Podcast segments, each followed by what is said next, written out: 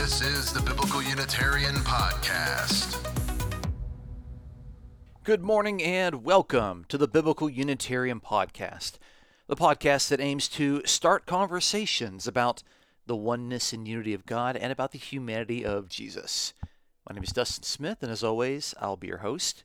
This week we have episode 224 entitled Defining Elohim.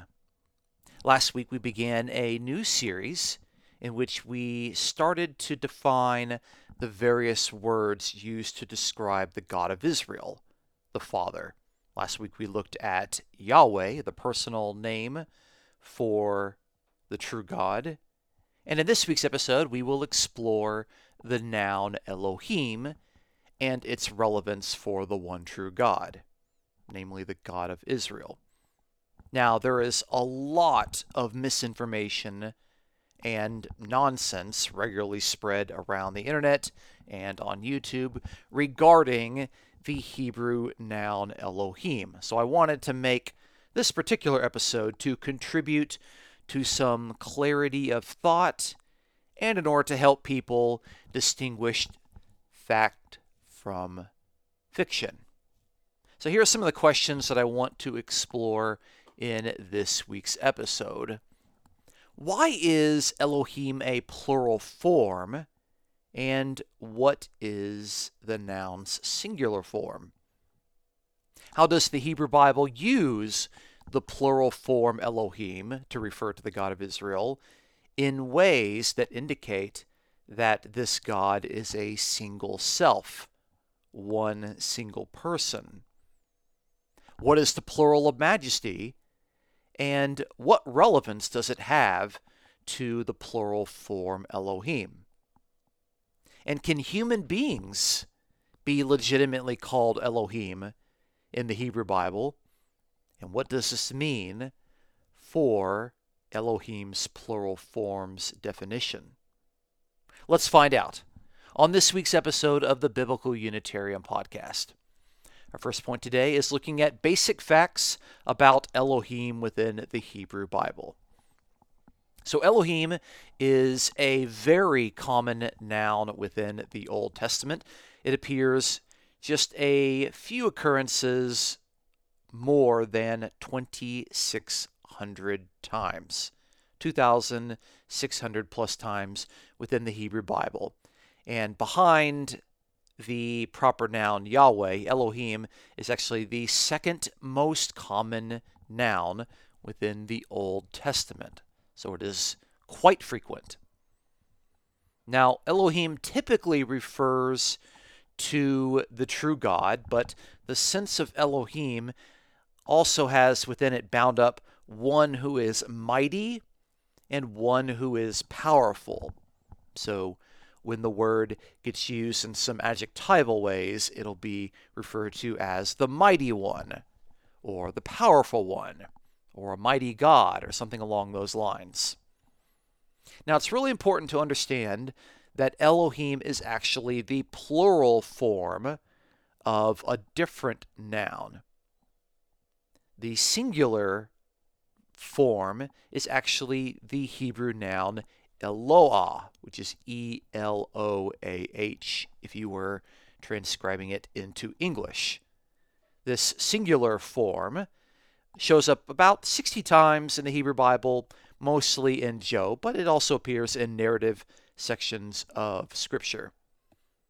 Sometimes it's suggested on the internet that Elohim is the plural of the noun El, which is just a singular noun for God. But this is not actually true. The plural of El is Elim, not Elohim. So just to set the record straight, Elohim is the plural of Eloah. Now, when the plural form Elohim is used with singular verbs, singular adjectives, and singular pronouns, then Elohim actually refers to a single individual, and usually this individual is the one true God of Israel, despite the fact that Elohim is a plural form. Now, the Jews who maintained Scripture, and particularly those Jews who translated the Hebrew Bible into the Septuagint, which is the earliest translation, the Greek translation, they recognize that the God of Israel is determined in these various passages of the Hebrew Bible, particularly with Elohim. And when they saw Elohim, and they recognized that Elohim, even though it's a plural form, referred to the one true God, these Jews would translate into Greek the plural form Elohim into the Greek singular, Otheos, meaning the God. So that gives some confirmation in these passages where Elohim, which is a plural form, refers to the one true God, refers to the single God, because the earliest interpretation that we see in the Greek version indicates that this is the God, the one true God, in the singular. Now, when the plural form of Elohim is used, along with plural verbs, plural adjectives, etc., then Elohim actually refers to a plurality of gods, gods ending with the S. Usually this is referring to pagan deities or false gods. So when we have Elohim, we have to look at the various ways in which it is used. If it's used with singular verbs and adjectives and pronouns, then it refers to the one true God. When it refers to plural gods, then it's going to be governed by plural verbs and plural adjectives.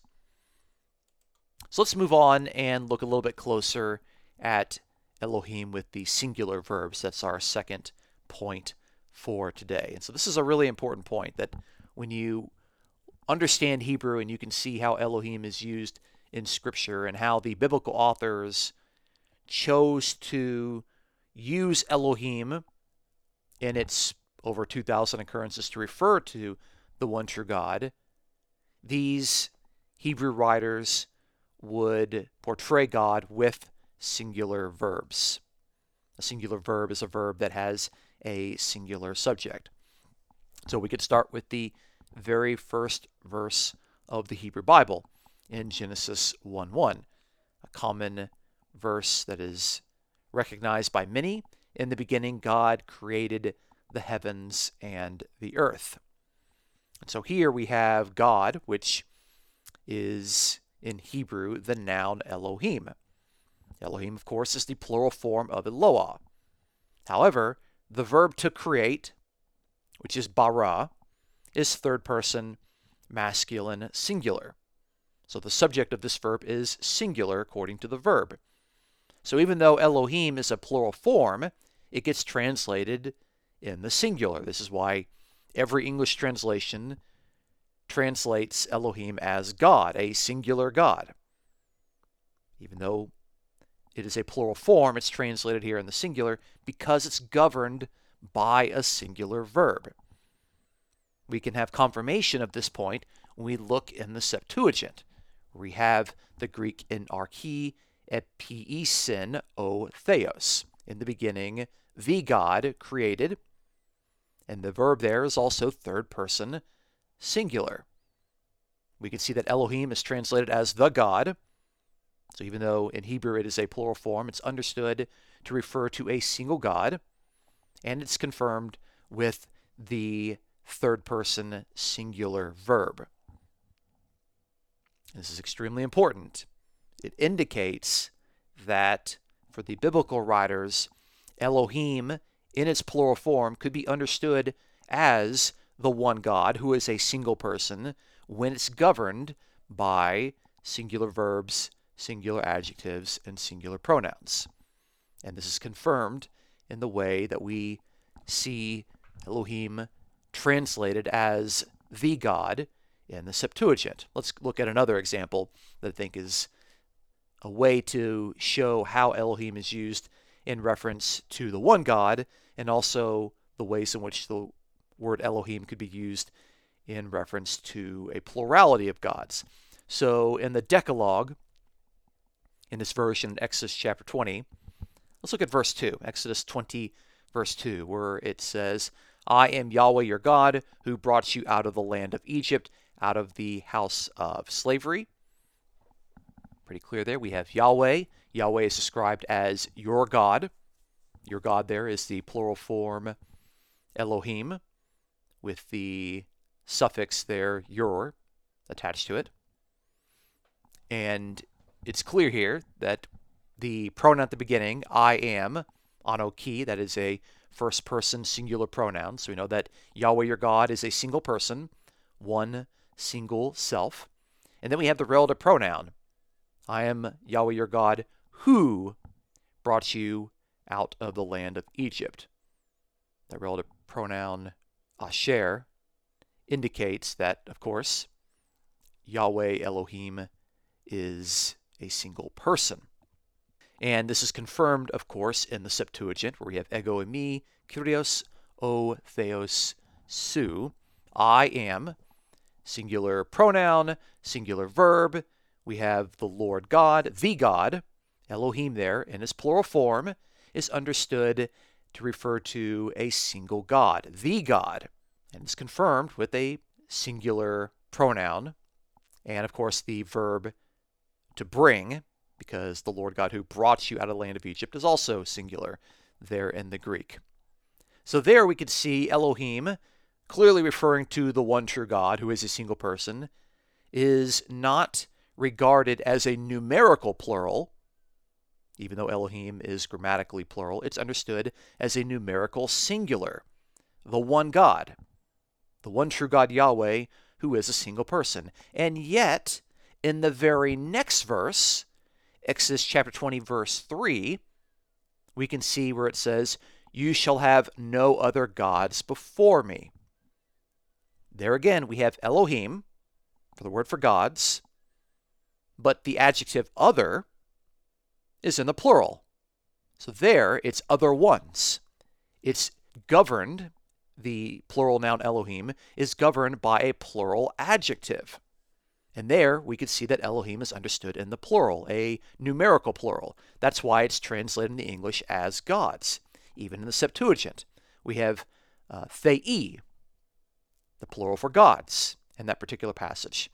So it's pretty clear that even in a passage where Elohim could be used in one sense, in one particular verse, can be immediately understood in a different sense in the very next verse, because the context is pretty clear that Elohim is a plural form when it's governed by singular verbs, singular adjectives, and singular pronouns.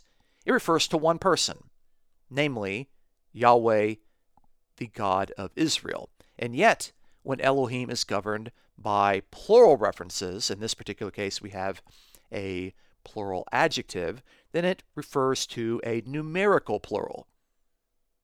Elohim refers to gods. And this, of course, is confirmed in both cases by the Septuagint translators, who are very helpful with this. Now, Elohim can be used to refer to single pagan deities. I'm going to give you an example of this. And you can see in the example the way that this makes sense. So in 1 Kings chapter 11, verse 33, God is complaining that the children of Israel have abandoned him. And in this passage it says, "They," Israel, "have forsaken me," Yahweh, "and they have worshipped Ashtaroth, the goddess of the Sidonians, Chemosh, the god of Moab, Milcom, the god of the sons of Ammon." So there we have Ashtaroth, who is a goddess, Chemosh, who is a god, and Milcom, who is another god. And in each of these instances, we have Elohim. But it's translated in the singular. Ashtaroth is a goddess, but it's translated from Elohim, the plural form. And yet it refers to a single pagan deity. Chemosh is a single pagan deity, but he is called Chemosh the god with the Hebrew noun Elohim in its plural form. Milcom, another individual pagan deity, Milcom the god, which comes from Elohim in its plural form. So clearly, Milcom is not a plurality of gods. Chemosh is not a plurality of gods. Ashtaroth is not a plurality of gods. They are translated as single pagan deities. So even Elohim can be used to refer to pagan deities in a singular reference, as a numerical singular, even though Elohim is grammatically plural. This is no surprise because that's the way that it is most frequently used for the God of Israel, over 2,000 times in the Hebrew Bible. So how do Hebrew Bible scholars and grammarians understand the reference to this grammatical plural that's used as a numerical singular? That moves us to our third point today, which is Elohim and the plural of majesty. You may have heard of the phrase plural of majesty before, and yet there's some confusion about this particular phrase. There are some people today that argue quite strongly that the plural of majesty does not appear within the Hebrew Bible. Now, older biblical scholarship used to make the argument that Elohim in its plural form reflected a suggestion that Israel in its earliest days was actually polytheistic, not a monotheistic religion, and that they only evolved into a monotheistic religion during the time of 2nd Isaiah, like Isaiah chapters 40 through 55. But this suggestion, however, has been completely and wholly abandoned in modern times because these grammarians recognize a concept that is often called the plural of majesty, to where the one true God is described with this noun Elohim. Elohim is a grammatical plural, but refers to a single person. And the fact that a single person could be described with a plural form, particularly someone as majestic as the true God, this grammatical concept is often called the plural of majesty. I want to read from the entry, Plural of Majesty in Biblical Hebrew, within the Encyclopedia of Hebrew Language and Linguistics, which is published less than a decade ago. This is very modern, relevant Biblical Hebrew scholarship. So in this article on the plural majesty within Biblical Hebrew, the author says that the term majestic plural, or in Latin, pluralis majestitas, refers to the use of a plural word to refer honorifically to a single person or entity. It is also called the plural of respect, the honorific plural, the plural of excellence, or the plural of intensity, end quote. So in this article, we can see that the plural of majesty is a plural word that is used honorifically to refer to an individual person or an individual entity. So the word or the noun is grammatically plural, but refers to a single person because it is used in an honorific sense. It is pointing to the majesty of this particular person. This article also indicates that the plural of majesty is also described with some synonymous terms. It's sometimes called plural of respect, honorific plural, plural of excellence, or the plural of intensity. And that's really important. If you're looking up this particular concept within Hebrew grammars, or within commentaries, or in Bible dictionaries, you'll often find these particular terms that are used, but this article is insisting that all of these terms are actually synonymous. The plural majesty is the same thing as the honorific plural. Another interesting Hebrew grammar written by Waltke and O'Connor, which is called Biblical Hebrew Syntax, which I highly recommend, by the way, says this about Elohim. It says, quote, "Most honorific plurals in the Bible involve the God of Israel, and the most common of these is Elohim." It says that on page 122. So as we're seeing, these reference works on Hebrew grammar are indicating that the God of Israel is described with plural forms, particularly with Elohim, and yet this plural form does not indicate a numerical plural, as if Yahweh is a plurality of persons or multiple gods. On the contrary, what we have going on here is a plural of majesty, or an honorific plural. So just to make sure that we're clear on what is actually being said here. So we have the singular noun Eloah. It actually has a plural form. That plural form is Elohim. When Elohim is governed by singular verbs, singular adjectives, and singular pronouns, then Elohim is a numerical singular. This numerical singular that is coming from a grammatical plural in reference to the true God is called the plural of majesty.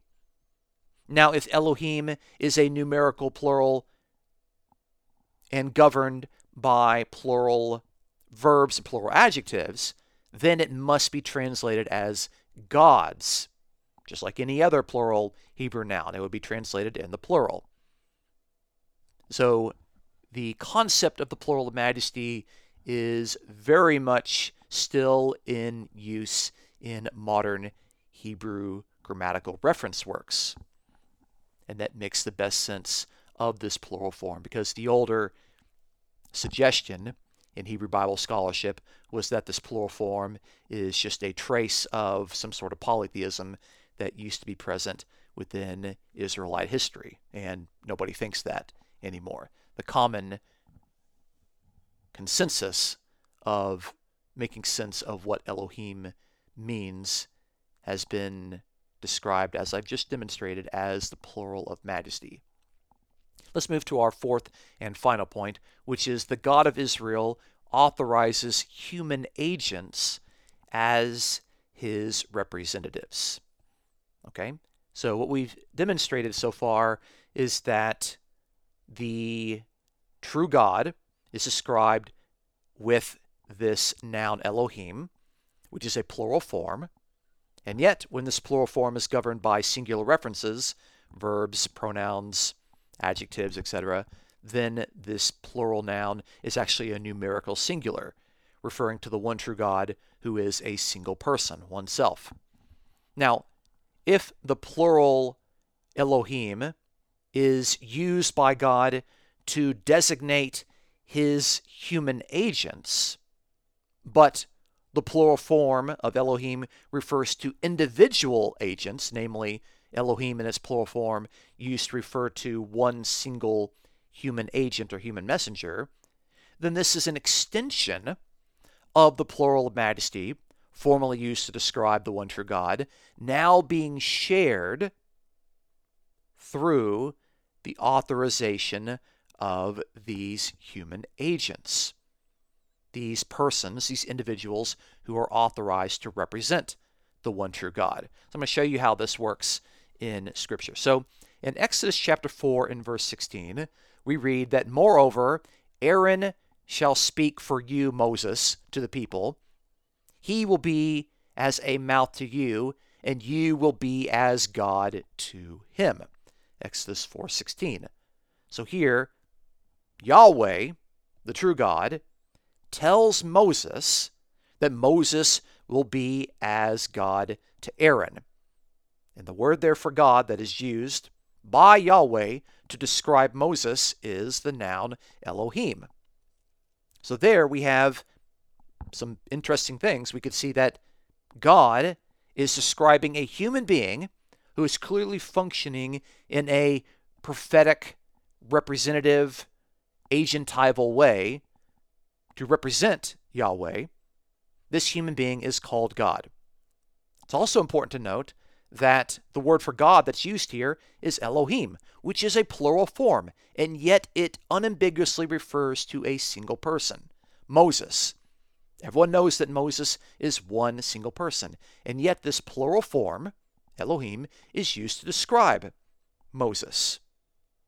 It's an extension of the plural of majesty. A plural form is translated as the singular God, when it's used to describe singular individuals, like Moses here. And to show that this is not a fluke, we can see it again in Exodus 7, verse 1. Then Yahweh said to Moses, "See, I make you as God to Pharaoh." Exodus 7, verse 1. Again, Yahweh calls Moses God, using the Hebrew noun Elohim. Elohim is a plural form, and yet it doesn't refer to a numerical plurality here, because Moses is a single person, a single human individual. So God is able to share his name and his title Elohim with human beings that function as his authorized representatives, and we can see that the plural form is used to describe single human individuals because Elohim is a plural of majesty, an honorific word used to describe someone who is powerful in a plural form, but actually it refers to a single person or a single entity.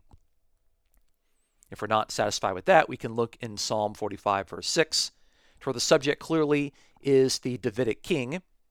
And then it says in verse 6, "Your throne," talking about the king, "your throne, O God, is forever and ever. A scepter of uprightness is the scepter of your kingdom."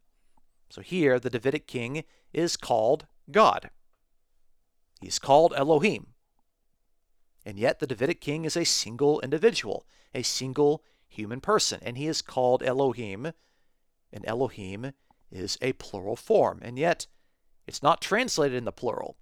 It's not a numerical plural. It's not gods, because the king is a single person. So God is able to describe the human king that is ruling on his behalf, functioning as an authorized royal representative, a royal agent, a kingly authorized representative. The true God can designate this king as God, as Elohim. And yet the plural form Elohim clearly refers to a single human individual. And this further demonstrates the plural of majesty. So God invests his name and his titles into authorized human agents, and sometimes these individual human beings are called Elohim, which again is a plural noun with a clear singular meaning. Moses was one person, and Moses was called Elohim. The Davidic king is called Elohim, even though the king is only one person. So the moral of the story, the TLDR conclusion, what you need to walk away with is that the true God in the Hebrew Bible is quite frequently described with the plural of Eloah, and the plural of Eloah is Elohim. And yet this plurality is not used to suggest that the true God is a plurality in any sense, a numerical plurality, a plurality of gods or a plurality of persons. Rather, it indicates that the true God is extremely majestic, extremely honorific, extremely powerful, and extremely mighty, while only being one single person. Thank you so much for listening to this week's episode. Please join us next week as we continue our study of these various words used to describe the true God when we look at the word Adonai and all of the grammatical interesting points that are involved with Adonai. So please look forward to our next episode. Now, if you enjoy our podcast, please consider supporting us as we promote the important truths about the oneness and unity of God and about the humanity of Jesus. You can support us for free by subscribing on iTunes and YouTube, by giving us an honest review on iTunes, and by sharing your favorite episodes with your friends. If you'd like to offer a kind donation, you can check out the episode's description for a link to PayPal. The Biblical Unitarian Podcast is produced and edited by Dustin Williams. I am Dustin Smith, your host. Until next time, please take care.